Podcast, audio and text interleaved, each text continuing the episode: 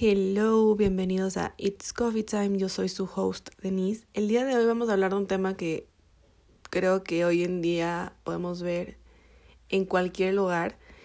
Y últimamente, eh, o sea, ya no he visto tanto ahora, pero por ejemplo, hace que unos tres años atrás eh, entendí mucho acerca de porque hay siempre la competencia en que yo soy mejor que tú, en que yo tengo mejores trabajos que tú, en siempre eh, que por A o B motivo eh, tú empiezas a competir con una persona por, por cualquier motivo, la verdad.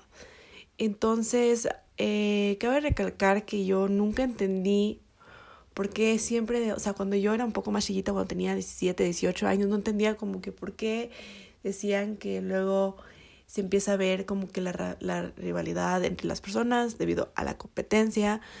Y nunca llegué a entender muy bien hasta que me gradué y yo viví mi propia experiencia. O sea, es brutal. La verdad es que yo soy una persona que no soy muy competitiva, pero a mí me gusta eh, siempre ser la mejor. O sea, algo que, que yo que yo les podría decir que me pasó a mí es que yo quería tener buenas notas en la universidad y siempre como me esforzaba mucho y para tener por poco los mejores trabajos de la clase. ¿Y por qué me di cuenta de esto o por qué empecé a actuar de esta manera cuando estaba en la universidad? Es porque en la universidad hay mucha competencia.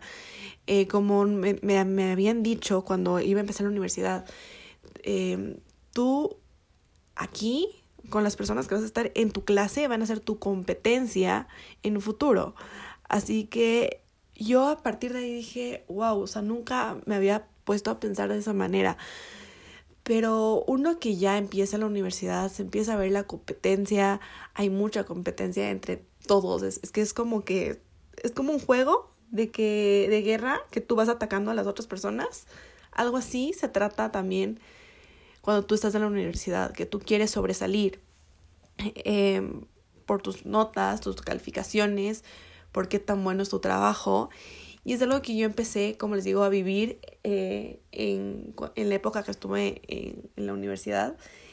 Y fue algo muy como muy estresante, no les voy a mentir. Yo, yo, yo al menos soy una persona súper, súper estresante.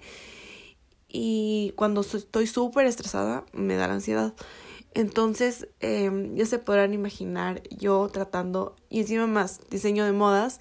Eh, diseño de modas es algo que todo, o sea, no todo el mundo hace, pero que hay muchas personas que hacen esto. Entonces, se puede ver la competencia de que quién tiene los mejores diseños, eh, quién tiene mejores ideas. Entonces, lo que a mí me molestaba mucho es que, por ejemplo, los profesores empezaron a tener favoritos y para mí eso nunca ha sido como algo que, que yo vea bien en un profesor.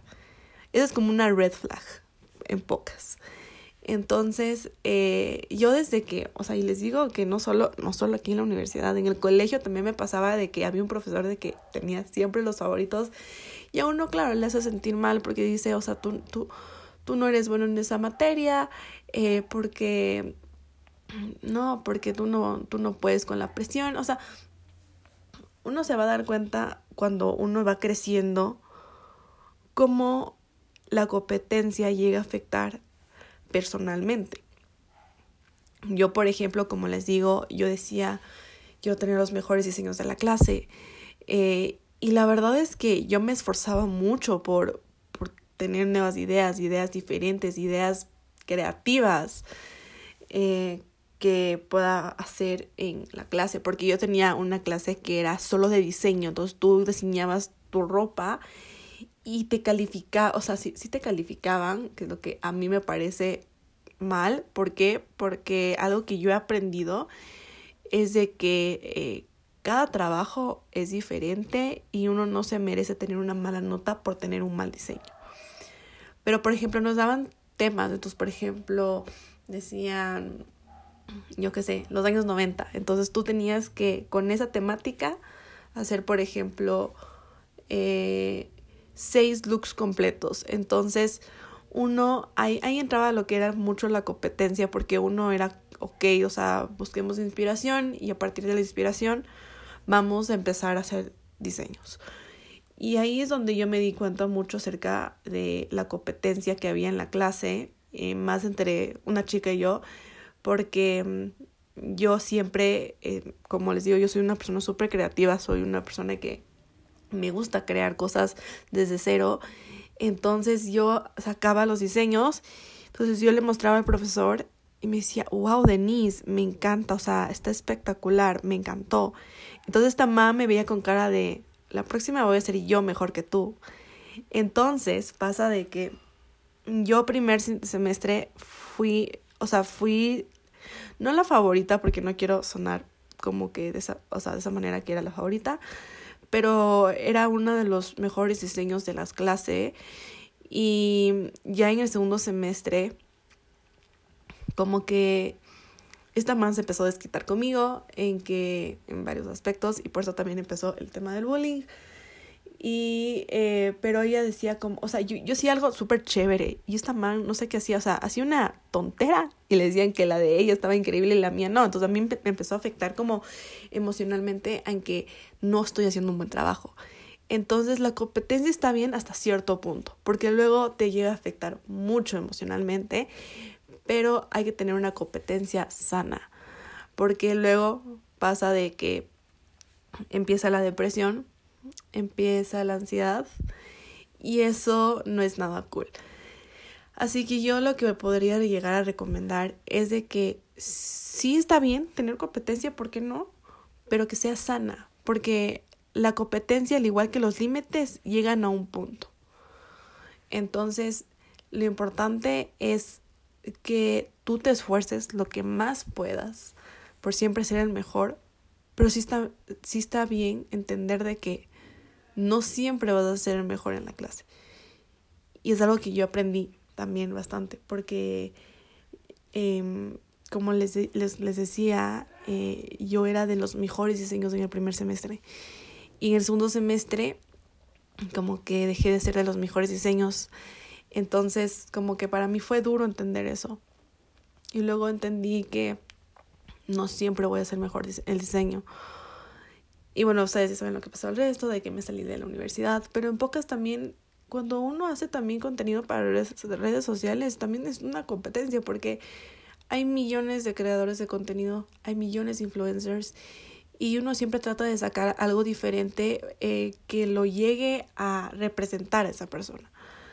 Entonces algo mucho que he aprendido en este tema de crear contenido y la competencia que existe es que uno tiene que tener siempre eh, lo que, o sea, uno tiene que siempre hacer lo que le gusta. Entonces, por ejemplo, yo siempre, o sea, no siempre, pero mi, mi tema principal eh, mío es el maquillaje. Y luego tengo mis subtemas, obvio, o sea, por ejemplo, blogs, que me gustan grabar blogs, em, moda, que me encanta la moda también, eh, comida, y ahí voy sacando siempre mi, mis, mis otros subtemas, pero siempre tengo que tener en claro de que mi tema principal en lo que es crear contenido es el maquillaje. Entonces yo tengo que tener en cuenta de que yo estoy compitiendo con creadores de contenido de belleza, que siempre sí es frustrante porque yo he vivido en carne propia, es frustrante ver a otra persona que le va mejor que tú. Es frustrante porque tú dices, ¿cuándo yo puedo llegar a estar a ese nivel? Pero uno lo que tienen que entender es que el crecer en redes sociales toma tiempo. No es de un día para el otro. Amigos, yo ya estoy en este tema de redes sociales cuatro años y no es que tenga los millones de seguidores porque no es así. He estado creciendo de poco en poco y me ha gustado la comunidad que he estado llegando a formar en estos últimos cuatro años porque siento que es importante también que la gente em, le dé valor a tu contenido. Entonces es importante también el entender de que aunque haya mucha competencia, tú tienes que tener algo diferente a las otras personas. Y también me refiero, por ejemplo, que yo soy creadora de contenido de belleza, que es mi principal tema, es que yo, cada uno, cada persona que, que es creador de contenido de belleza tiene su propia técnica. Y eso es lo chévere de, de crear contenido de que tú llegas a formalizar tu técnica de maquillaje, que es como que tu signature look, por poco, en ese tema de que sería la belleza. Y digamos, en moda, lo que uno puede hacer es empezar a formar también su signature fashion look. ¿A qué me refiero? De que tú ya tienes tu propio estilo, de que tú vas mostrando todo acorde a tu estilo. Y también eso también tiene mucho que ver con el tema de la belleza. También esto va de mano con, con otro tipo de, de creadores de contenido, por ejemplo, creadores de contenido de comida. Cada uno tiene su propio estilo de tomar fotos y estilo de edición de fotos. Entonces, siempre lo importante es que cada uno tiene su propia identidad. Entonces, siento que eh, la competencia se ve por querer, querer sobresalir en el, en el ámbito que tú estás eh, debido a tu, digamos, tu signature look. Entonces, sí es importante que entendamos de que cada persona es diferente, cada persona tiene su propia identidad y cada persona va a tener ese highlight de su tema que le va bien y sabe que, que le va bien. Entonces una competencia sana es tú ir como, digamos, en el tema de crear contenido, tú ir creando tu comunidad a partir de lo que a ti te gusta, que sería tu tema principal, y que tus temas solo sostengan a tu tema principal. Y que algo que yo, yo al menos he aprendido mucho en estos cuatro años es de que yo escogí, o sea, mis subtemas van de la mano con mi tema principal. Y eso es lo que me gusta bastante. Entonces, eh, sí amigos, o sea, es importante la competencia. Sí, está bien tener una competencia, no, no digo que está mal pero que sea sana, que no llegue a afectarte emocionalmente y que tampoco tú te lo tomes a personal, porque yo, por ejemplo, antes me tomaba todo a lo personal. Por ejemplo, si alguien me decía, eh, es que no eres una buena diseñadora, yo me tomaba a lo personal, yo me lo creía, o sea, y luego empecé a entender de que uno no puede escuchar esos comentarios, o sea, no, no es que no puede, pero uno lo, cuando escucha este tipo de comentarios, lo que tiene que hacer es que le valga. ¿Por qué? Porque uno cuando le vale lo que uno dice, lo que estás demostrando es que eres maduro y que no te importa la opinión de esa persona. Y eso es algo que he aprendido a la mala, porque como les digo yo, antes me tomaba todo lo personal y no solo cuando eran cosas personales, sino en también cosas de trabajo por ejemplo, antes me hacía mucho la pregunta de que eh, no, no es justo de que A o B chica eh, haya crecido más rápido que yo en cuatro años. Y es un tema que siempre vemos. Es como una persona que empieza a crear contenido y de la nada le va bien y empieza a subir seguidores de un día para el otro. Y una persona que se esfuerza, que se toma su tiempo, como yo, que ya voy cuatro años, y aún no llega el número que quiero tener. O sea, no es como que también es importante no fijarse mucho en los números, pero uno también que se esfuerza y trabaja todos los días acerca de crear contenido, uno sí, para uno sí es frustrante ver de que otros crecen más rápido y como que eso también te llega a dar como como este al, menos a mí me sabe llegar dar ansiedad y estrés por eso y decir como que por qué tal persona creció más rápido, creció en pocos meses y yo que ya voy cuatro años no he logrado crecer casi nada. Entonces, como les digo, el, el tema de creación de contenido es un tema que tú tienes que estar, o sea, que tú tienes que ser súper paciente, porque los números no llegan de un día para el otro. Tienes que tú esforzarte para luego ver los resultados. Entonces, eh, también entender que la competencia tiene que ser de manera de que no te llegue a afectar también en tu salud mental. porque como les contaba yo cuando por ejemplo estaba en la universidad, esa competencia luego llegó a darse de tal manera que ya no era competencia, sino que era bullying. Entonces entender hasta qué punto puede haber la competencia. O sea, también poner un límite en la, en la competencia, porque como les digo, no, no te vas a dejar de que te digan de todo, todo o sea, que, que, que hay una, existe la competencia y que luego de la nada eso se convierte en personal y que yo soy mejor que tú, que mm, yo tengo los mejores diseños. Entonces también luego eso uno le llega a afectar emocionalmente porque dice, ok, o sea, ¿y ahora qué hago? O sea, si supuestamente no tengo buenos diseños, ¿y ahora qué? ¿Qué, qué viene ahora? Entonces yo también no soporté el que luego, aparte de la competencia, se hayan tomado lo personal conmigo, porque no era manera de hacerlo.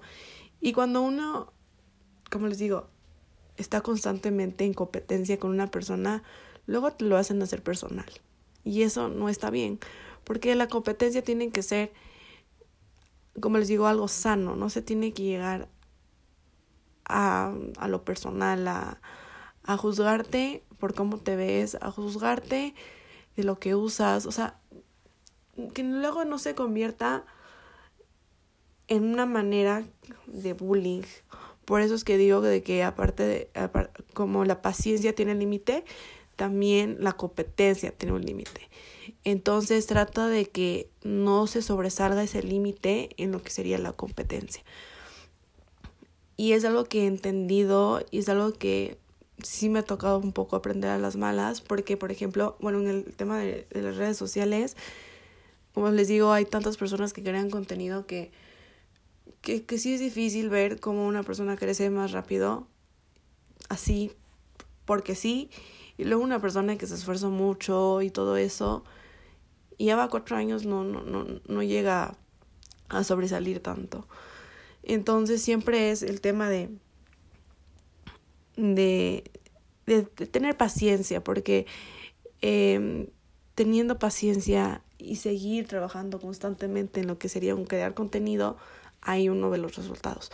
Por ejemplo, a mí me daba, me, me daba chiste porque yo, bueno, yo como les digo, ya voy en esto cuatro años y lo, la primera red social que, con la que empecé fue YouTube y de hecho cumplo cuatro años en, en este mes de agosto y eh, cuando pasó el tema de la pandemia me abrí TikTok y en TikTok voy, pero pero otro nivel, o sea, en TikTok voy subiendo cada vez más y más números, entonces me, me da un goce porque es como que, wow, en TikTok pude como que eh, alcanzar una audiencia en meses, yo estoy en YouTube cuatro años, sí tengo audiencia, pero no es la que no es tanta audiencia. O sea, yo, yo como digo, aunque no tenga tantos seguidores, bueno, sí tengo seguidores, pero el punto es de que soy feliz con lo que tengo. O sea, no, no me estreso de que, ay, de que no quiero llegar al millón. O sea, sí está bien ponerse esos, esas metas,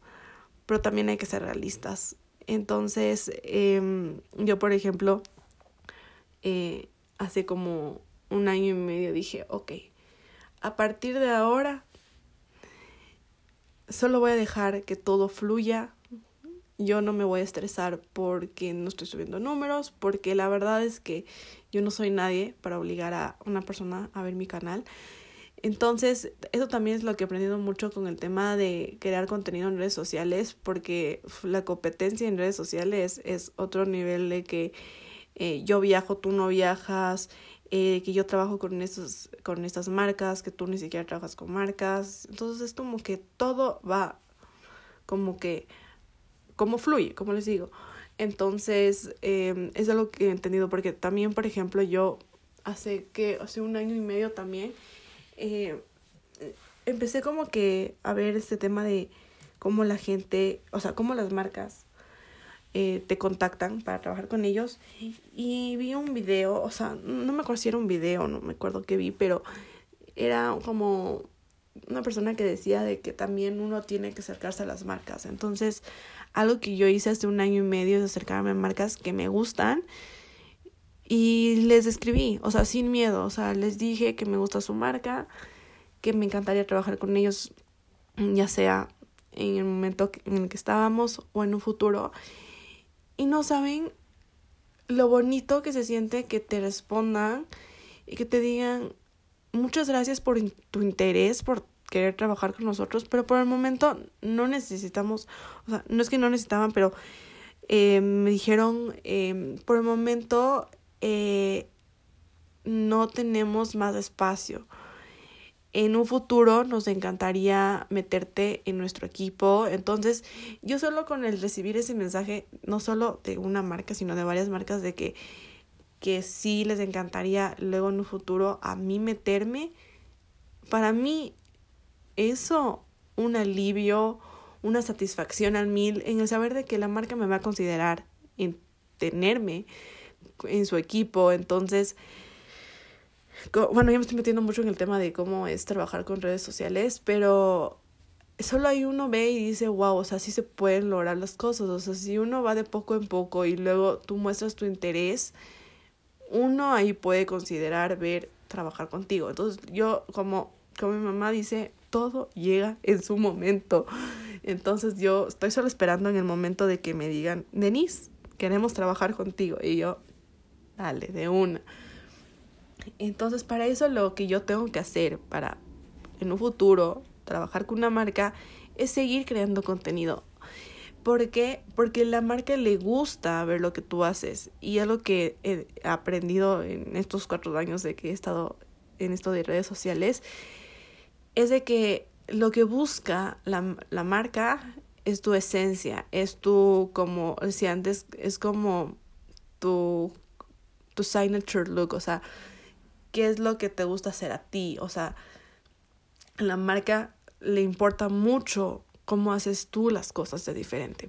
Porque, por ejemplo, en este mundo de maquillaje, que hay varios creadores de contenido de maquillaje, lo que uno busca en eh, lo que una marca busca en una persona es cómo tú utilizas ciertos productos, de qué manera tú llegas a crear un buen maquillaje que te dure, que sea chévere, que sea eh, para algún evento especial. O sea, eso es a lo que le interesa a la marca.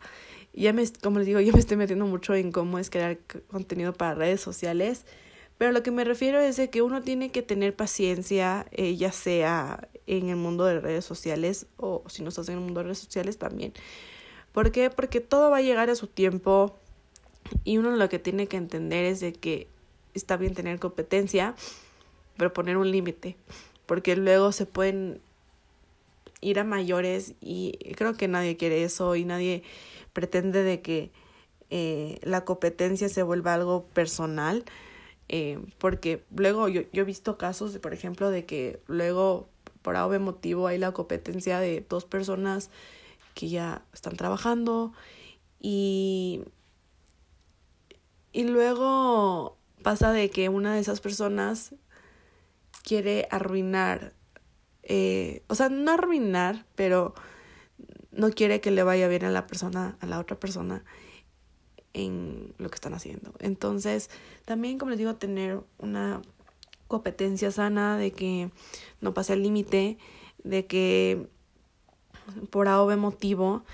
eh, luego no se haga como algo tóxico también, porque he visto esos casos. Y, y solo tener, tener la idea de que en todo lado vas a encontrar competencia eh, y es algo que también he aprendido mucho de que en todo lugar que tú vayas, ya sea si trabajas en redes sociales o si trabajas de, no sé, de diseñador, siempre, siempre te vas a encontrar con personas que te van a poner una piedra en el camino.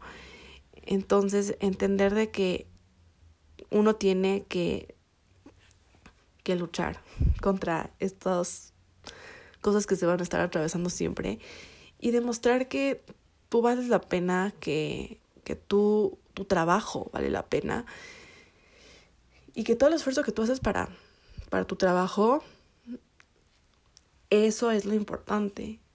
Porque uno, o sea, yo, yo les digo, o sea, yo, yo, yo les digo porque yo he trabajado en una marca de ropa. Entonces también ahí es la competencia de quién vende más, por ejemplo. O sea, les juro, o sea, mal plan. Entonces yo, por ejemplo, a mí lo que me molestaba es de que la vez que yo trabajé en una marca de ropa, a mí no me pagaban porque era, ay, ya se me fue el nombre, pero el punto es de que no me, o sea, me pagaron, sí me pagaron, pero todo lo que yo vendía no se iba como a mi cuenta, es que no, no, no quiero decir como que a mi cuenta porque no es así, como que, a ver, cuando uno trabaja en una marca de ropa, de lo que yo tuve la experiencia, se podría decir de que uno eh, tiene que vender más o menos cierta cantidad de dinero y a partir de la, la cantidad de dinero que, que tú vendes, eh, no, no sé cuánto, cuál, cuál es el porcentaje, pero cierto porcentaje se te va a tu cuenta, así. Entonces, yo cuando trabajé, ya se podrán imaginar la competencia de que había de que quién vende más. Entonces, yo, por ejemplo, o sea, no les voy a mentir, yo una vez vendí, o sea, no me acuerdo el número exacto, pero era algo como 1500 dólares. Me frustró bastante porque luego todo el dinero que vendí se dividían entre todos los chicos y yo. Mm, y yo, o sea, yo sé que no, no, yo no podía hacer eso, pero, o sea, sí me frustraba porque hacía el trabajo para todos. Entonces, bueno, fue, fue una gran experiencia y no les voy a mentir. Pero como les digo, era como una tipo pasantía, se podría decir, pero no era tanto pasantía, o sea, no sé cómo explicarles de qué se trataba, pero claro, obvio, yo también gané mi dinero, no les voy a mentir. Y fue una gran experiencia también en ver en cómo existe la competencia en, en este ámbito de, de tiendas de ropa, porque se me hizo muy interesante y uno, claro, tiene la competencia en que quién vende más, en que quién atrae más clientes. Entonces, uno siempre tiene que tener ese lado, eh, iba a decir humano, pero no, no, no, no, no es humano, pero ese lado que tú llegues a, a convencer a la gente de que entre a tu tienda, de que busque algo que le guste a esa persona y que tenemos este descuento. O sea, como que convencer a la persona de que te compre también es como algo que en una tienda, ya sea de maquillaje, de ropa, de cualquier cosa, es algo de que a ti luego te va a favorecer porque porque luego puede haber la gran posibilidad de que esa persona te compre. Entonces uno también, no, créanme que la competencia no es solo en cuando estás estudiando, cuando estás en el colegio, no, no es así, es está también en el trabajo y, y como les digo, tratar de llevar una competencia sana, de que no se pase el límite, de que luego no se llegue a lo personal, y es lo que yo he aprendido. Y eso, o sea, la competencia siempre va a existir en cualquier lado que vayamos, entonces hay que tener en claro de poner límites cuando exista la competencia. Amigos, ustedes ya saben, el hype, últimamente mis episodios no han sido, no han sido tan largos, pero amado que sean un poco más cortos porque soy más precisa en lo que quiero comunicarles, se puede decir, o decirles. Entonces, sí. Espero que les haya gustado mucho. Si es así, no se olviden de suscribirse al podcast y de seguirme en todas mis redes sociales. Nos vemos la próxima semana.